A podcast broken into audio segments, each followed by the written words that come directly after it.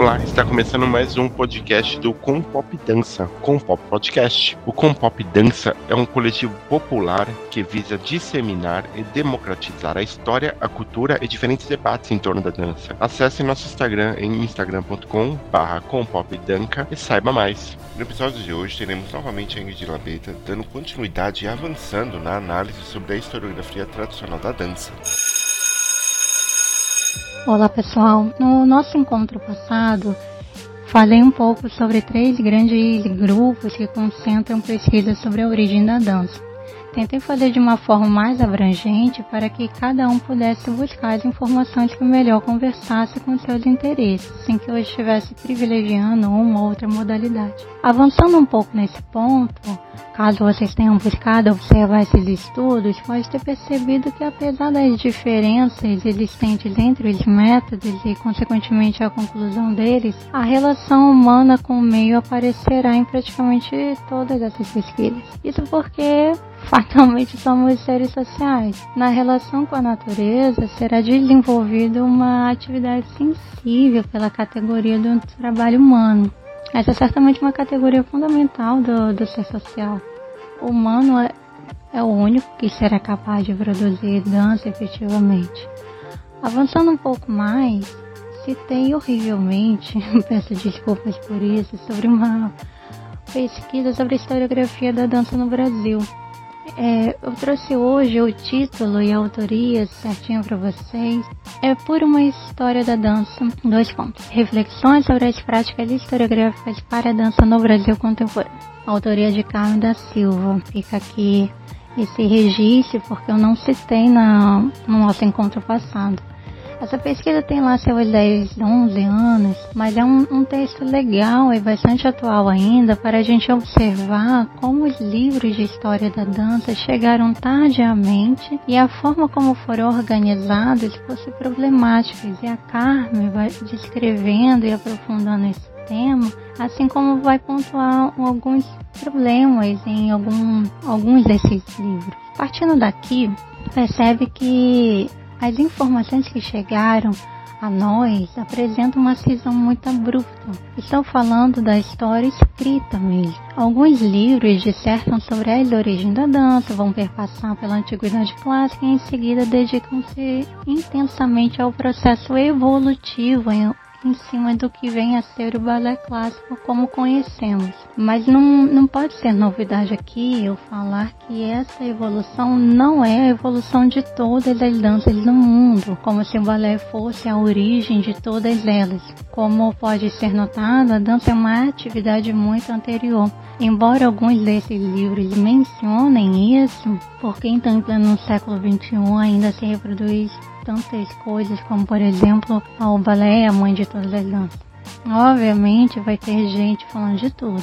É perfeito, que é a mais antiga dança, que está sendo registrada, que tem uma sistematização muito específica e muitas possibilidades. Obviamente é, não está errado nenhuma delas, algumas se complementam, mas aqui eu quero chamar a atenção para além desses argumentos que são construídos, o que também faz com que se mantenha esse discurso alcançando outros grupos de dança que são relativamente mais novos. Tem uma cisão anterior, mas vou focar aqui só nesse ponto para poder conseguir dar um salto gigante depois e tocar na atualidade sem que eu me estenda tanto aqui com vocês.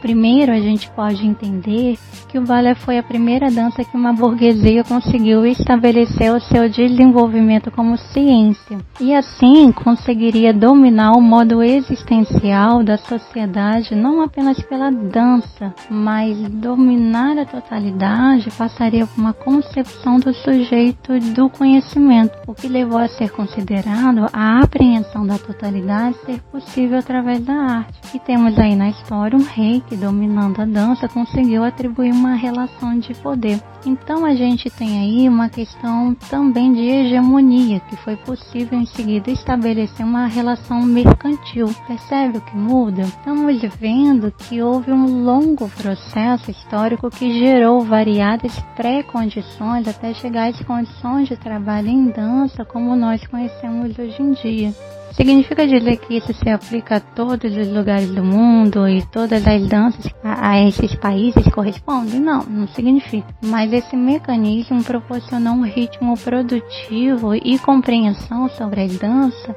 muito peculiares, que mudou uma série de, de coisas e norteou o desenvolvimento de outras. É, especialmente sobre as questões de, de colonização e assuntos nesse, nesse lugar. Nesse ponto, realmente se tornou não só a, a dança é, ter emergida para uma institucionalização, digamos assim, mas capaz de agir e se voltar contra outras danças, material ou simbolicamente. Estamos vendo que os ataques contra pessoas que simplesmente dançam socialmente ou dançam outra coisa diferente de nós não é novo e fica regido exatamente porque detém os aparelhos privados de hegemonia. E se a gente notar, avançando um pouco mais, várias danças teriam que ser adequadas a essa estrutura institucional para a garantia de trabalho, obviamente após várias lutas e mudanças sociais ao longo do tempo, mas sempre tendo um parâmetro para atribuir e modificar o que seria apto para o mercado ou não, não à toa, muitas danças não foram jogadas para dentro dessa lógica capitalista, pelo menos não na sua forma originária, como. é, por não dar match mesmo, né? Digamos assim, para ficar mais tranquilo de entender muito mais do que uma técnica muito bem estabelecida ao longo dos séculos, temos uma estrutura mercantil ligada direta ou indiretamente a essa construção do, do balé também. Obviamente, cada pessoa aqui pode observar e debater valores, comportamentos, a própria técnica e os métodos que foram criados. Estou falando brevemente a partir dele, não contra ele mas porque, independente da modalidade que você pratique, é importante ter um registro profissional. Porque o mercado de trabalho é fundamental e imprescindível que se tem.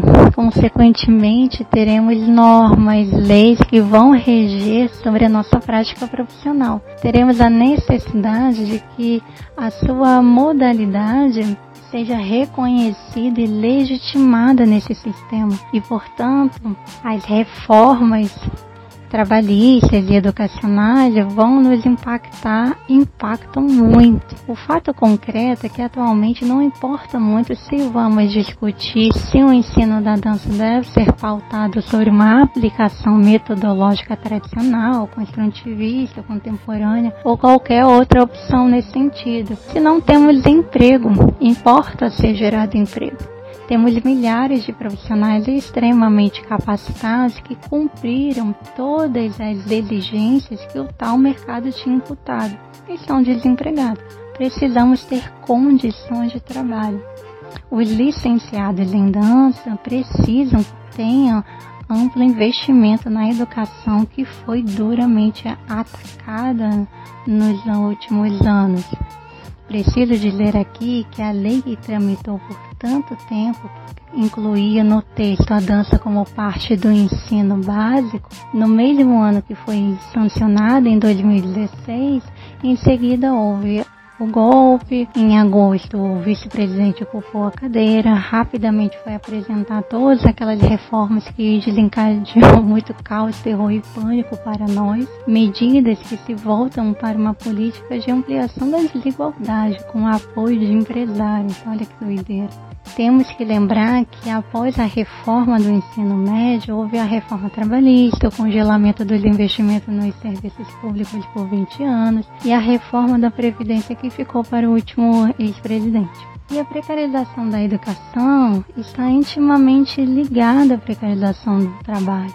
E todas essas medidas respondem a uma necessidade da crise capitalista e as transformações do mundo do trabalho, que a gente pode falar com todas as letras que é a precarização do trabalho. E se estávamos na esperança de uma grande melhora para as nossas vidas, vimos o discurso meritocrático crescer em cima de um tal empreendedorismo, vindo à tona como se fosse a melhor coisa para as nossas vidas.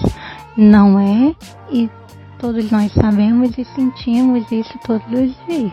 Os professores de dança, quando estão vendo alguma coisa, muitos deles são editais simplificados dentro de uma ideia de atuação como eletiva, num tal projeto de vida, com um discurso individualizado e meritocrático dentro da lógica da reforma estabelecida, que já barateia muito mais do que era antes e ainda te garante estabilidade nenhuma, pois a maioria desses casos são contratos temporários com no máximo 18 meses de atuação com salário baixíssimo para uma dedicação exclusiva.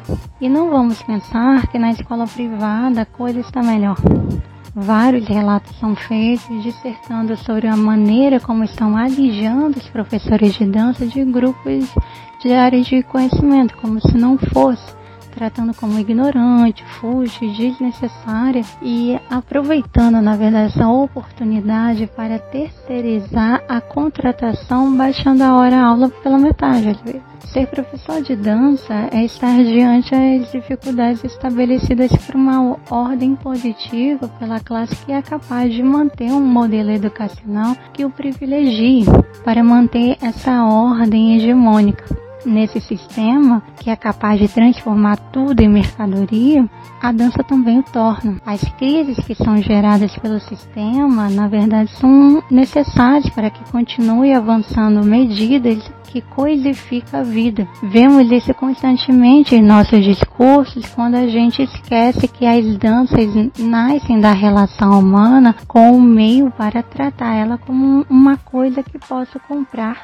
e vender. Estou citando muito brevemente, de maneira muito superficial, sobre esses fatos, só para exemplificar um pouquinho como vamos sendo afetados. Mesmo que não gostaríamos ou queiramos nos envolver com esses assuntos, pois mesmo quem trabalha ou trabalhava em academias vivenciou um movimento de demissão em massa e a recontratação com salários reduzidos durante a pandemia. E as escolas de dança em uma diminuição de alunos porque as pessoas tiveram que cortar coisas para sobreviver. Algumas escolas de dança nem aguentaram e fecharam.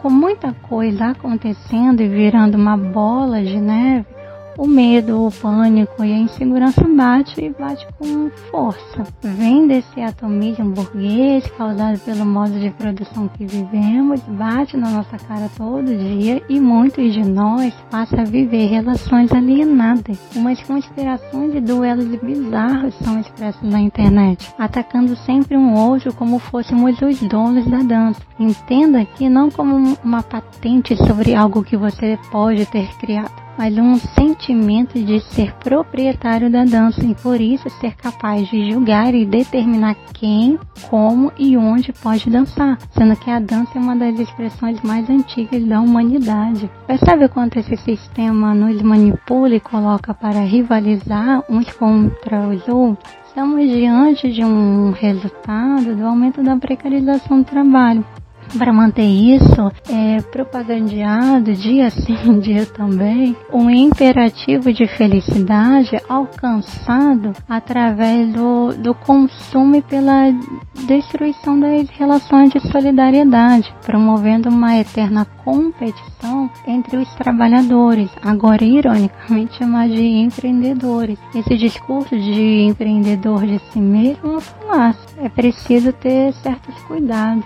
Bom, acho que falei muito hoje, várias coisas dentro desse recorte que são complexas e, e, muito mais amplas do que aqui brevemente falei, mas também aqui pode ajudar a pensar em outras coisas que, que estão em curso. Gostaria de convidar todos, todas e todos a seguir as nossas redes e acompanhar o nosso trabalho e agradecê-los por mais essa conversa. Até a próxima. Este foi o Compop Podcast, o podcast do Compop Dança. Siga-nos no Instagram em instagram.com/compopdança.